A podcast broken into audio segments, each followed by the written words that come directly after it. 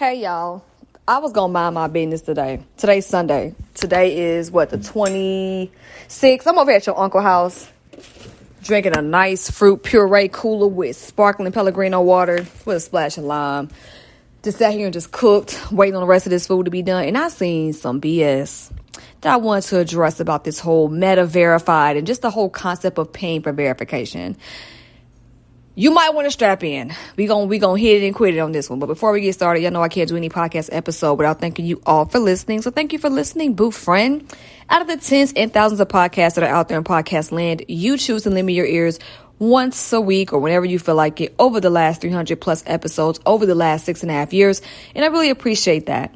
So what I'm seeing, and for those who don't know, Meta has now come up with a subscription verified check where people can pay a fee of, I think, about $15 and they can be verified on Instagram.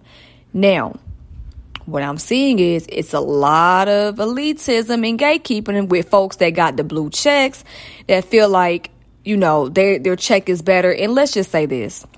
It's a lot of people who act like they don't need that check that live and die by that check.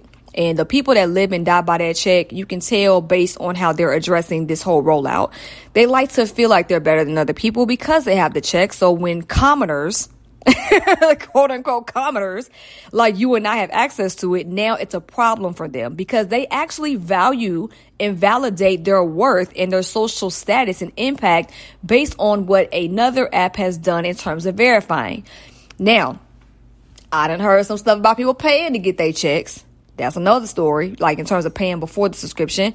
I've also heard situations where folks have tried multiple times with multiple noteworthy global press features and were not able to get their check. There are people that have trademark entities that were unable to get their check. So when I see folks move a certain way and act like they can gatekeep these checks and how to tell the difference and all this other stuff, who cares? If the work is really working and if the social impact is really socially impacting, you should be able to do it with or without the check. The check should not be a differentiator that hardcore or shouldn't be that much of a status symbol to where you now want to discredit and invalidate those who have the check. Let's keep it a thousand. Meta is a business. It's no longer a social app primarily. It's a business. You can tell because you, and the cool part about it too that I think is interesting is with the few social the socially affected, as I call the socially affected, verified people that did feel a way about this. Because everybody ain't, everybody's not negative about it. It's just a few that I've seen that actually have had checks before the subscription verification that are feeling like they need to differentiate. The cool part about this is those folks are the ones that don't have the most engagement. They have a lot of followers, they have a check, but if you look at their posts, they don't clearly think it's a business because their their views don't show it. This is a get it how you live kind of world, unfortunately. Now, with the American society, how we do things, sometimes we do that on the backs of other people, which is unfortunate. But in terms of this, with social impact, social attention, Gary Vee called this eight years ago. He said attention is the new currency. Y'all might want to start taking advantage of these ad accounts before they start getting expensive. And sure enough, a lot of these apps have turned into businesses that rely on advertising dollars in order for their posts to be seen when maybe seven years before it wouldn't have been as hard to hit the algorithm. So people that are some, oh, this check is this, this check is that. Hello, have you seen your app? Have you seen your engagement? Have you seen your views? Have you seen how hard it is for you to reach your audience on here? Do you have a way to get these people off the app? Because if you don't have a way to get people off the app, that blue check, with all due respect, means nothing. Why?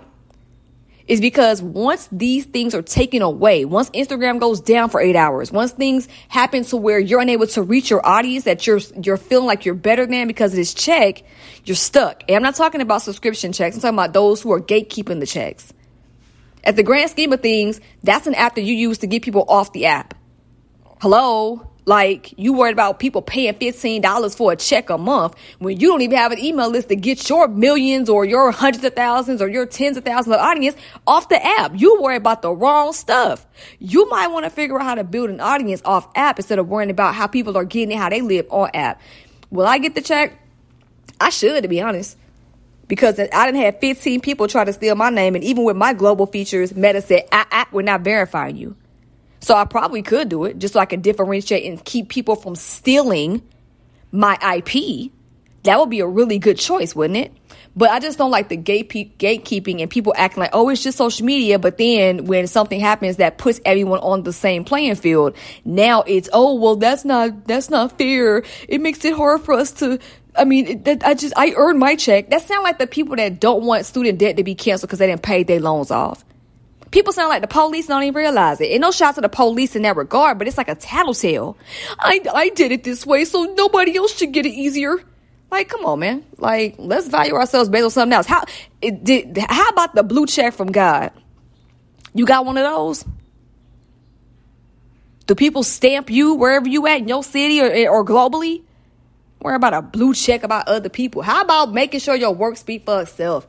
I ain't never seen so many people so pressed about something like this in my life. Even with Twitter Blue, you paid for Twitter, yeah.